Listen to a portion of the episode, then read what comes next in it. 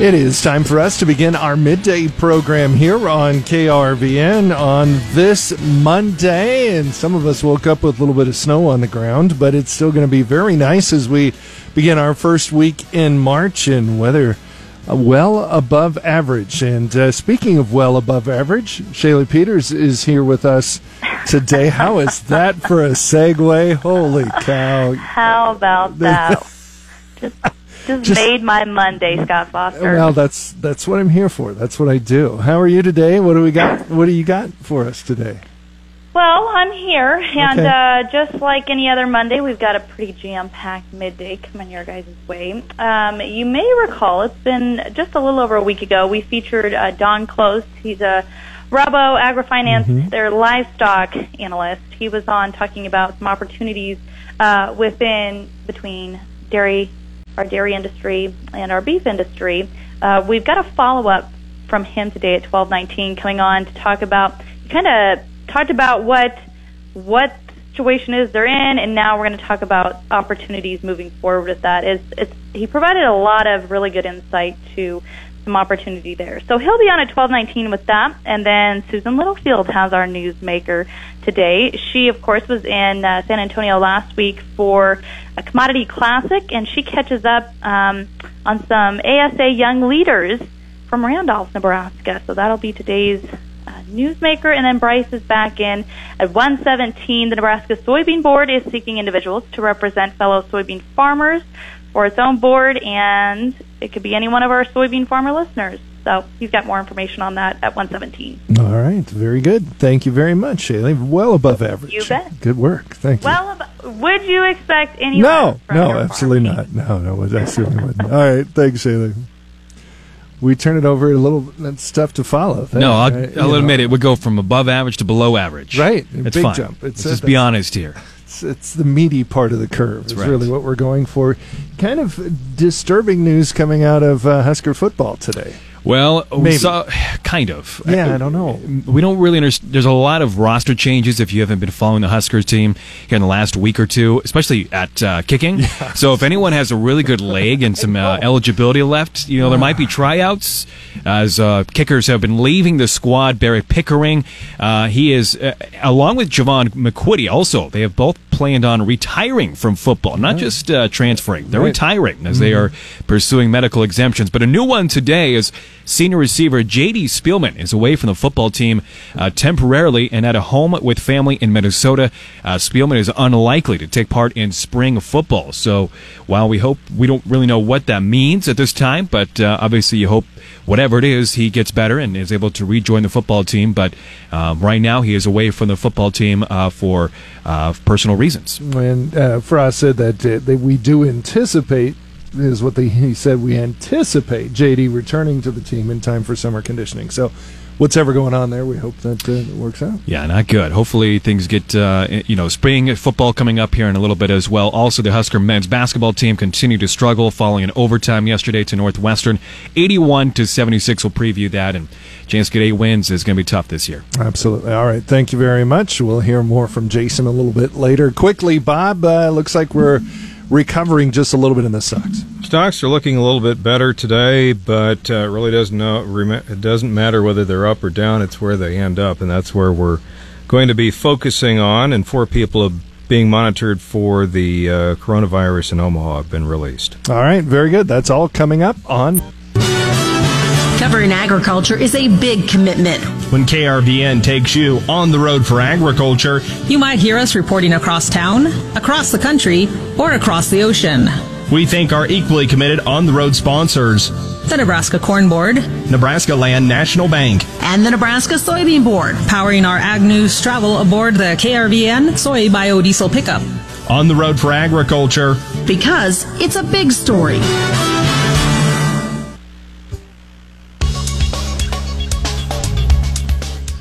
Time for us to take a look at our weather and how it's affecting agriculture for us and around the world. Paul Perkins in here with us, and boy, I tell you, it's start to a pretty nice week coming up. Exactly. Today, when you look at it, the whole week here is going to be our coldest day of the next 7 days. And we're still going to be slightly above normal on temperatures. So you can't argue with that. Man, and it's just, I just keep waiting, Paul, because, and we've got state basketball coming up now. So that makes me think next week's just going to be awful, but it's possible, I guess, to have two nice state basketball weekends. Exactly. At least this one looks pretty good. We got one that looks okay. So we'll have to see if that shoe drops next week for the boys' tournament. Exactly. Right now we do have some stubborn clouds kind of right over central areas of Nebraska. A lot of this cloud cover from about Lexington on over to Seward, and then points to the north and south. Also some patchy clouds in west central areas of Nebraska, north and south of the North Platte area, and also over much of northern Kansas. That is holding down the temperatures in these cloud-covered areas in the mid to upper 30s, but temperatures more so in the low 40s, where we're seeing a little more sunshine towards northwestern areas of Nebraska, from about Ainsworth to Thedford and Ogallala into northeast Colorado, and also over much of eastern Nebraska. We did have a little bit of snow move through last night, but luckily it just accumulated on grassy areas and didn't cause too much in the way of driving problems. We will see increasing amounts of sunshine for today. Some westerly winds as high pressure does slide off towards the east. Temperatures today, the coolest of the next 7, but still they will be slightly above average, so it only gets better from here.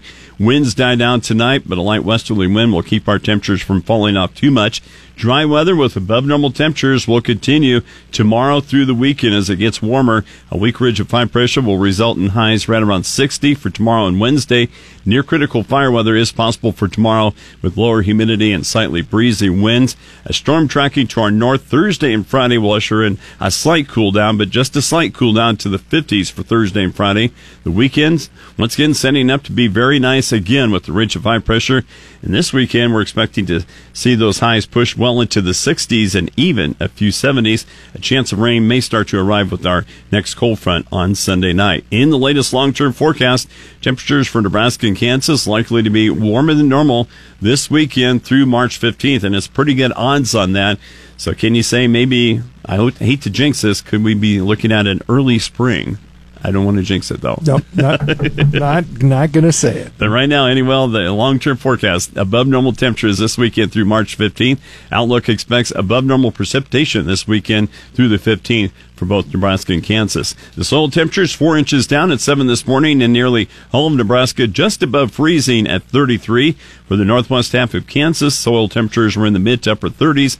Across the southeast half in the low 40s. Key weather factors in the market include dry conditions in much of South America and additional precipitation in the eastern Midwest and Delta.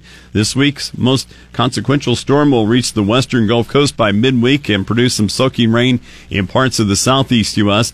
5-day precipitation totals could reach an inch or two in Texas and 2 to 4 inches or more in the southeast. In the Midwest, the forecast the next 10 days features light precipitation in the western Midwest, and then moderate to locally heavy amounts in the eastern Midwest. The western Midwest soil is becoming less saturated, while eastern areas will have very limited drying, and that will maintain concern for delays in field work. A return to harvest may be possible for some of the northern plains, but very wet soil will continue in areas that still need to be harvested. The Delta will see several rounds of precipitation through Thursday to keep their soils wet and limit the field work. Another strong storm could bring additional heavy rain to the Delta next week. Brazil's crop weather includes rain in the northeast and drier conditions elsewhere this next week. Dry conditions in central Brazil favor the soybean harvest, but additional moisture is needed to maintain growth and development of second crop corn. Argentina still dry with a higher risk of stress to corn and soybeans now in the filling stage. The stress will also increase from it turning very warm to hot. Isolated showers start to become more possible in Argentina by the end of the week on Friday. Okay. All right. Well, you know, certainly we're going to start seeing things. This weather keeps up.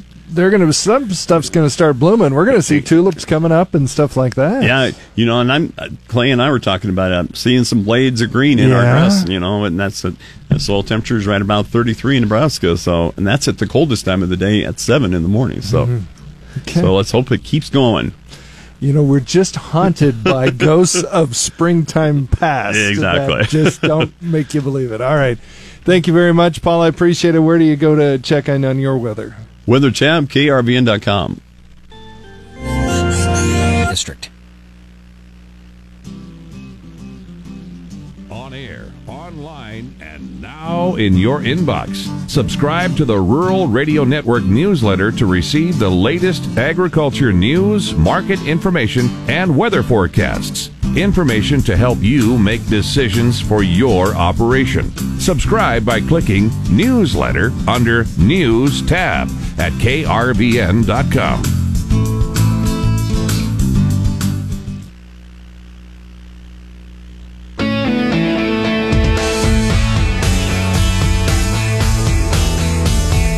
Continuing to look at the impact of beef on dairy calves on the beef industry. I'm Shayla Peters, back with you on the Rural Radio Network. We had a chance to catch up with Don Close. He is the Senior Livestock Analyst for Rabo AgriFinance. And we talked to Don not that long ago about beef on dairy calves in the beef industry. Today we're going to follow up and find out what exactly he thinks the opportunity is moving forward. Great question.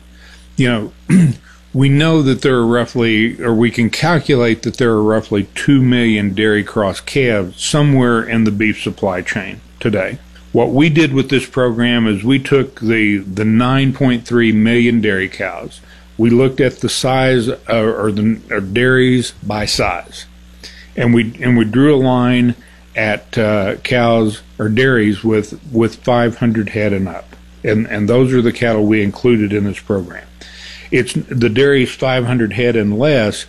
They certainly have the capability to use beef on dairy, but we left them out specifically that those smaller dairies did not have the calf turnover rate to really be appealing to a large commercial cattle feeding entity. So if we drew that line at 500 dairies of 500 cows, that cuts that number of dairy cows down to 6.5 million. We then took 30% off for replacements. We took an additional 15% for open cows, calf death loss, all those problems. So there's a culmination of 45%. So we take 55% of the 6.5 million, and we've got about 3.5 million of these cattle that will be available at maximum. How we've answered the question of how fast are these cattle being folded into the beef supply chain, and I think, again, we will be very, very surprised at how many of them are in the system by the end of 2020, but we think within 3 to 5 years we could see almost a full adaptation of this program. All right. Anything additionally as you guys continue to watch this, Don? The issues with pricing. And we've seen some differences between the cattle feeders and the dairies on the pricing point. A lot of the dairies are requesting the simplicity of, look, I don't want to worry about a steer calf value, a heifer calf value. I want a bid per head. The beef side or that integrator in between wants to look, I can bid you that way, but you're forcing me to accept more risk. If you do that, it will be reflected in the per head price I'm bidding. So that's an issue. On the steer calves, I think it's pretty easy for both sides to reach an idea of the value of that animal, because they simply take the anticipated value of the fed steer, back out the feed cost, back out the time value of money, and that gives you a pretty good handle. Okay, you can pay this much for him today. On the heifer side, beef producers have always had the mentality that if they have a steer calf born, they get a premium. If they have a heifer calf born, they're going to take a discount. The dairy is just the opposite. The dairy looks at when he has a male calf born, he says, I've got a liability on my hands. If I have a heifer calf hit the ground, I just won the lottery. As simple as that sounds, I think that has been a real hurdle for both sides to find a value on the female calves. I don't think it's insurmountable, but I just think it's one of those oddities that comes along that they're going to have to work through. Find all of Don's comments on this by visiting ruralradio.com under the podcast section. You're listening to the Rural Radio Network.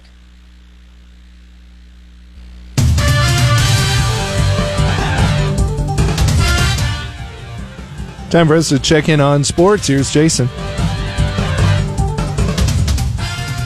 Hey, thanks, Scott. Well, a stone-cold day at the line proved to be Nebraska's undoing as the Huskers lost again, this time losing at home in overtime to Northwestern, 81-76. Nebraska went an unbelievable 8 of 30 from the charity stripe, and head coach Fred Hoiberg was kind of at a loss as to what happened. Yeah, well, 8 for 30 in the 21 turnovers. Yeah. That's, you know, uncharacteristic for us. That's one thing we have done a pretty solid job of all year is taking care of the basketball, and, you know, unfortunately, picked a bad day to turn the ball over, and, you know, you make 40% of your free throws, you win that, you know, you win the game. Hanif Cheatham had a nice day on senior day with 20 points, but the Huskers still haven't won since early January. They return to action on Thursday night when they're on the road against Michigan. Creighton has become the fifth top 10 team to lose since Monday. Greg Williams Jr. poured in a career-high 21 points and 7 3-pointers as St. John's stunned the 10th-ranked Blue Jays 91-71. St. John's actually entered that game as one of the worst three-point shooting teams before going a season-best 14 of 22 from long range in its biggest victory under first-year head coach Mike Anderson. Damian Jefferson equaled a career-best with 20 for the Jays, who had won 5 straight and 9 of 10. Well, the Nebraska baseball team's offense exploded yesterday for 17 hits and 5 home runs as they overcame a 5-0 deficit to knock off 12th-ranked Arizona State 18-10 in the series finale at Phoenix. The Huskers had gone into that game losing 7 in a row, and head coach Will Bolt says this one feels pretty good. Awfully proud of the guys for just, you know, bouncing back after, you know, the long losing streak and then getting down 5-0. I mean, it could have easily gone the other direction, but, you know, the character that we knew we had on this team, it showed up today. The Huskers return to action this weekend when they open up their home schedule with a 4-game series against Columbia. That one starts on Friday afternoon at 1:35. The 6th-ranked UNK wrestling team won the NCAA Super Region 6 championships on Saturday and in the process qualified 7 for the NCAA's big national tournament. That event will take place in Sioux Falls March 13th and 14th. That is a look at sports. For more, you can check that out anytime at krvn.com. I'm Jason Jorgensen.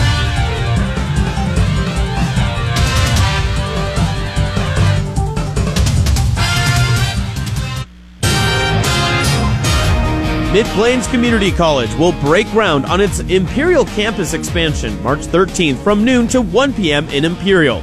The public is invited and refreshments will be provided.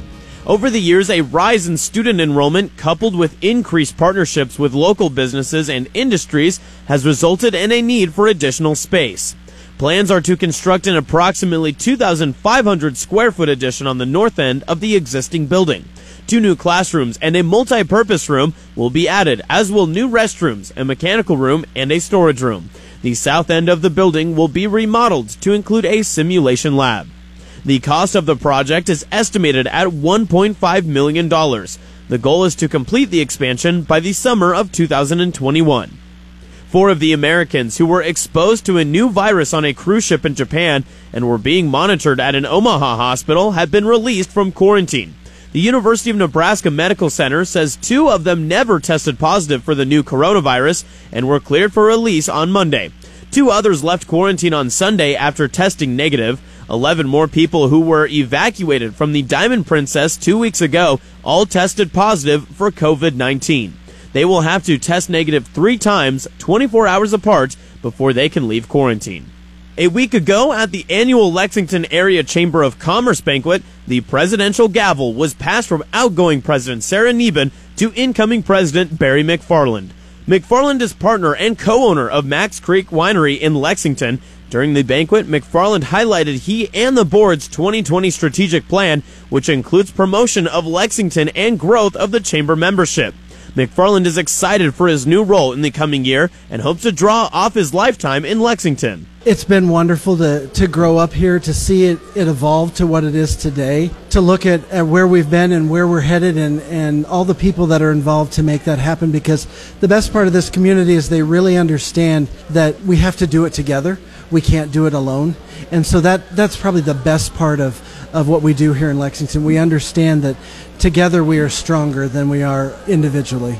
McFarland encourages any business that isn't a chamber member to join and see firsthand how the chamber can help every business. Stocks are rising sharply on Wall Street Monday as the market claws back a small part of the losses it took in a 7-day rout brought on by worries that the coronavirus outbreak will stunt the global economy. Technology stocks are leading the gains. U.S. stocks are coming off their worst weekly drop since the financial crisis of 2008. The Dow Jones Industrial Average climbed 740 points or 2.9%. The S&P 500 index rose 2.7%, and the NASDAQ gained 2.8%. Bond prices rose again, sending yields lower. Reporting for the Rural Radio Network, I'm Austin Jacobson.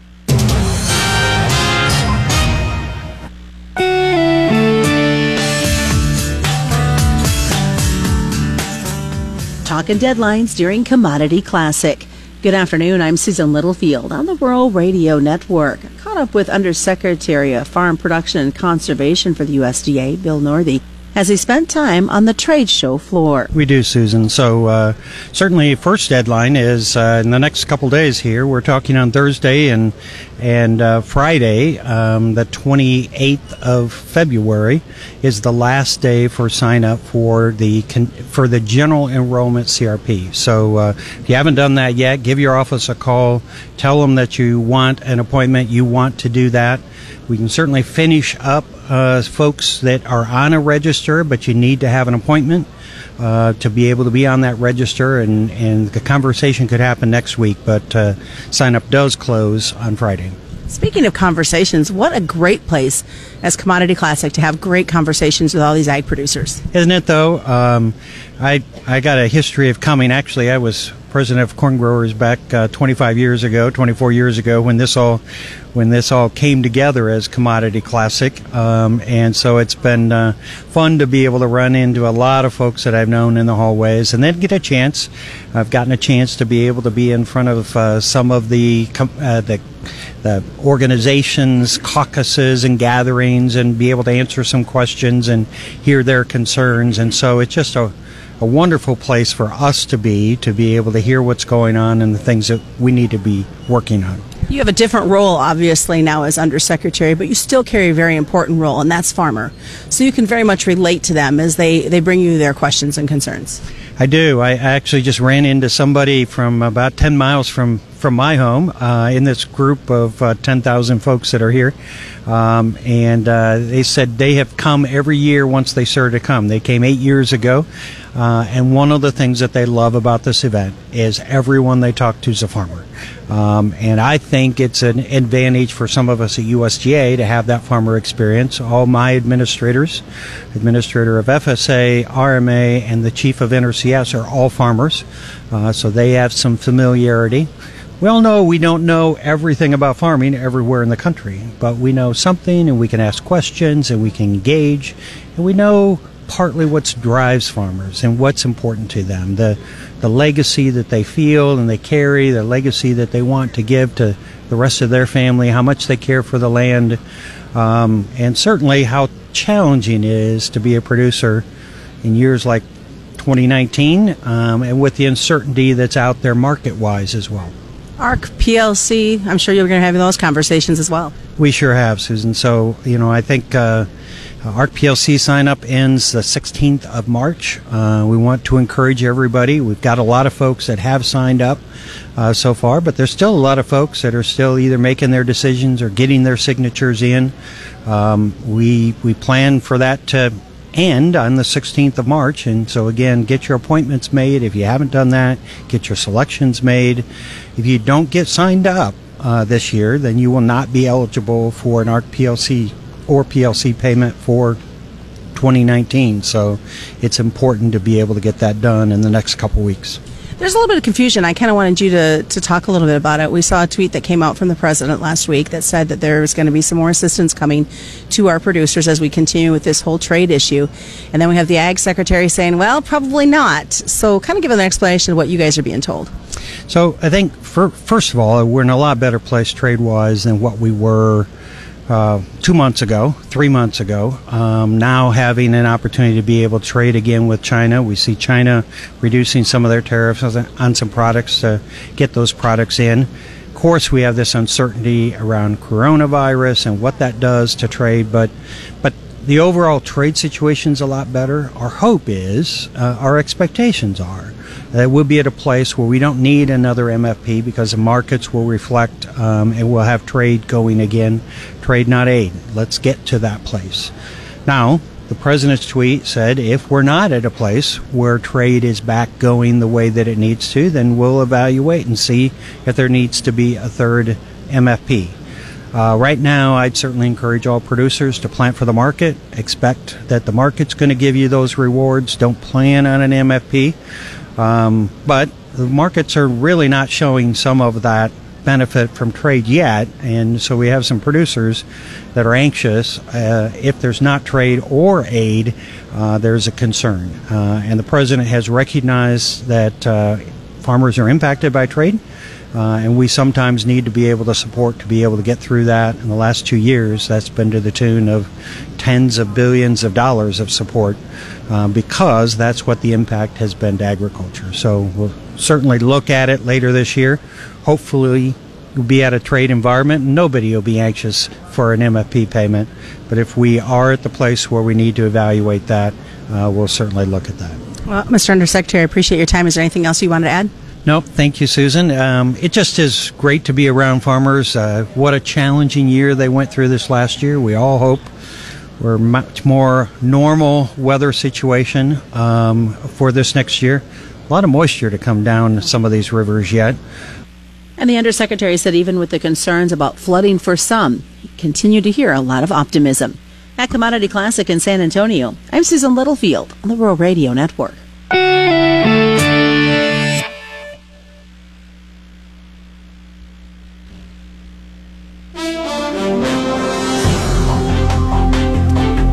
It's time for our business report here on KRVN during our midday, 12:53 on this Monday, and stocks certainly look a lot better today than they did all of last week, and one of the worst weeks, well, the worst week since 2008, since the Great Recession there.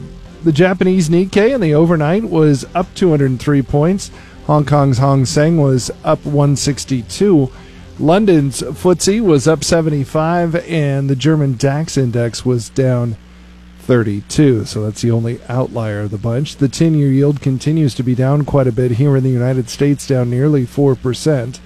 However, the Dow Jones Industrial Average is up 722 points, and NASDAQ up 169, and the Standard & Poor is up 59. So that puts the Dow Jones back over the 26,000 mark, and we turn it over to Bob Brogan for more. Stocks rising sharply on Wall Street as the market is clawing back a small part of the losses it took in a seven-day rout brought about by worries that the coronavirus outbreak will stunt the global economy. Technology stocks are leading the gains, so that's something positive for the markets today.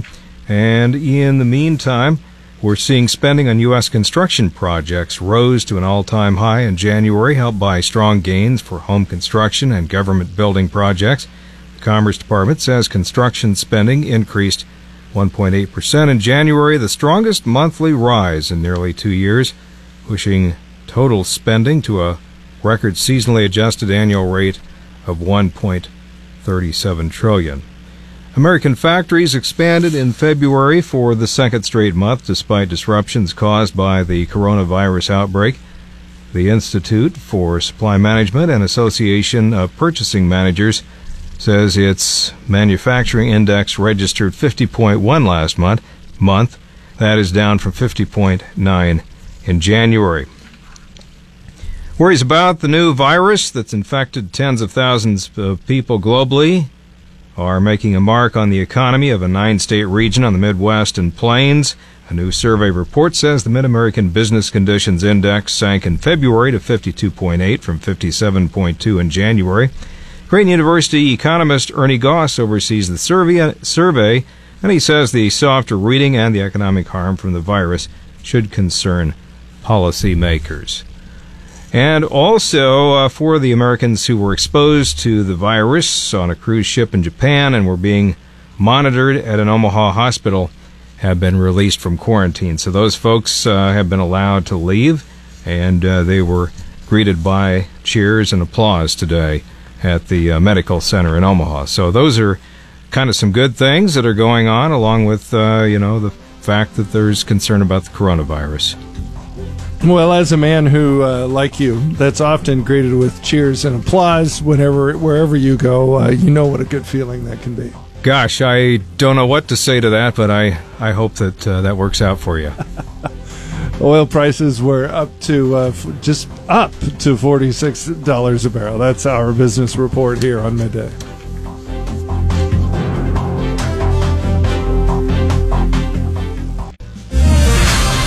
Nebraska Soybean Board seeks leaders to represent the state's soybean farmers. Good afternoon to you on the Rural Radio Network. I'm Bryce Doeschot reporting.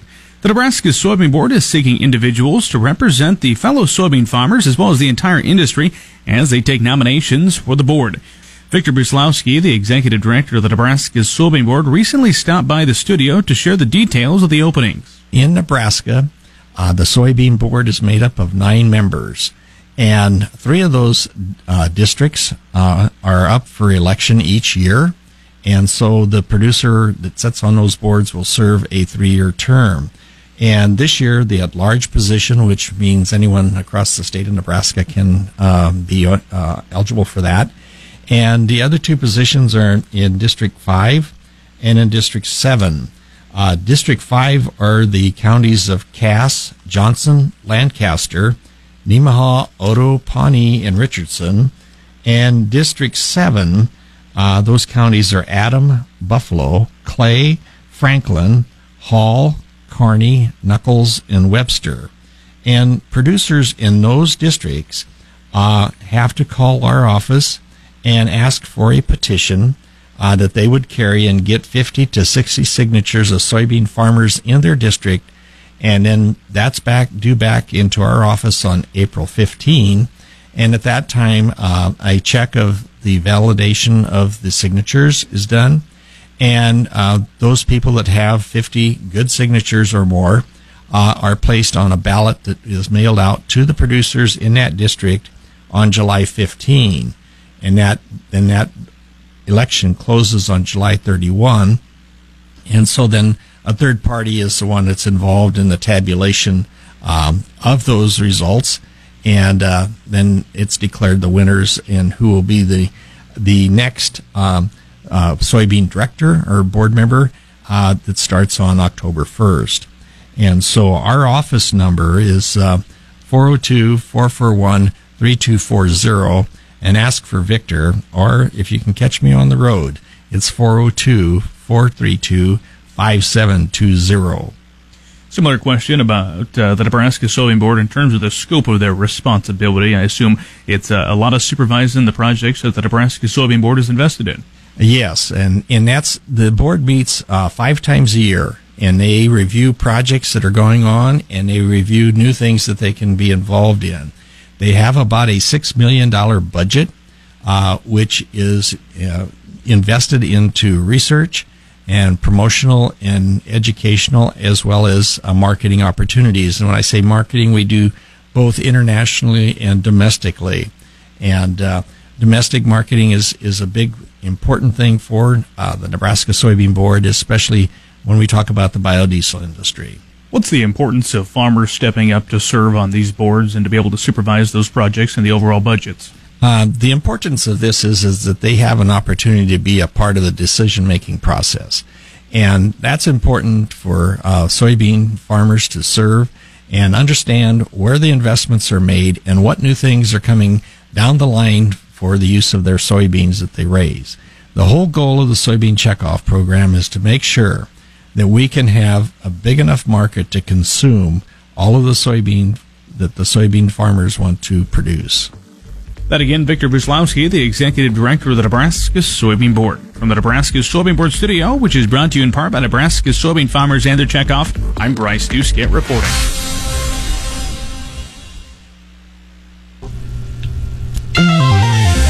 Clay Patton on the Rural Radio Network. Let's talk with John Payne, senior marketing analyst with Daniels Ag Marketing in Chicago and publisher of the newsletter This Week in Grain. John, as we get our grain settlements in, Chicago wheat, the only one not able to jump up and get to the green here by the close. So can we continue to feed the bull tomorrow? Oh, I think so. I mean, this is a pretty good day here. Feed markets in general are perking up here on some rumors that China's going to be in the market for sorghum, corn, soybeans, and ethanol. Those are The latter three are really important, in my opinion, ethanol specifically. As you know, if I've been talking about this for a long time, that if we can get ethanol involved here, that might support demand even on a little bit of a summer rally here. So short term, we're through delivery. I get the green light on my screen to go ahead and buy. I think markets are, you know, well supported here in the near term. Wouldn't rule out a quick turnaround Tuesday tomorrow, just maybe go back down to the lows, but I don't think we're going to see much pressure below where we just went off the books, just considering that March futures are now in delivery or trading right above May. So we've got an inverted market with cash prices very, very solid, and you know, at this point I think you're going to see, you know, 385, 390 on the May futures, maybe bring December back up to that high 380, low 390 price point. That's where it gets a little more difficult, and I think you kind of take your cue to wheat. If wheat can rally, specifically KC, then I think corn has some life here. Looking forward to next week, we've got the WASD coming up. Are traders going to be wanting to build in long positions ahead of that report where we don't know how USDA is going to handle possible Chinese demand? Yeah, I don't think buying any more ahead than you did in the last report would be what I would advise. I think, in my opinion here, you're better off waiting.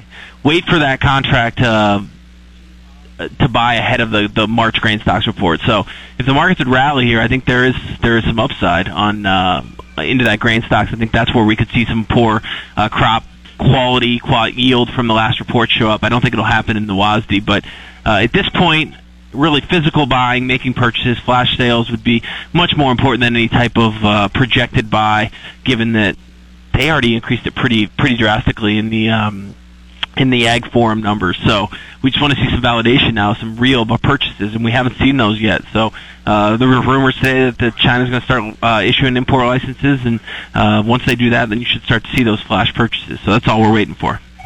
You've been talking with John Payne, Senior Marketing Analyst with Daniels Ag Marketing in Chicago. You can learn more at danielsagmarketing.com. Again, danielsagmarketing.com. Do remember, trading futures and options involves risk of loss and may not be suitable for all investors. Please consider those risks before investing. In the green on the screen here by the close, we see that December new crop corn 380 3/4 up 3 3/4. November new crop soybeans 917 3/4 up 9.5. July new crop KC wheat up 4 at 464 1/4.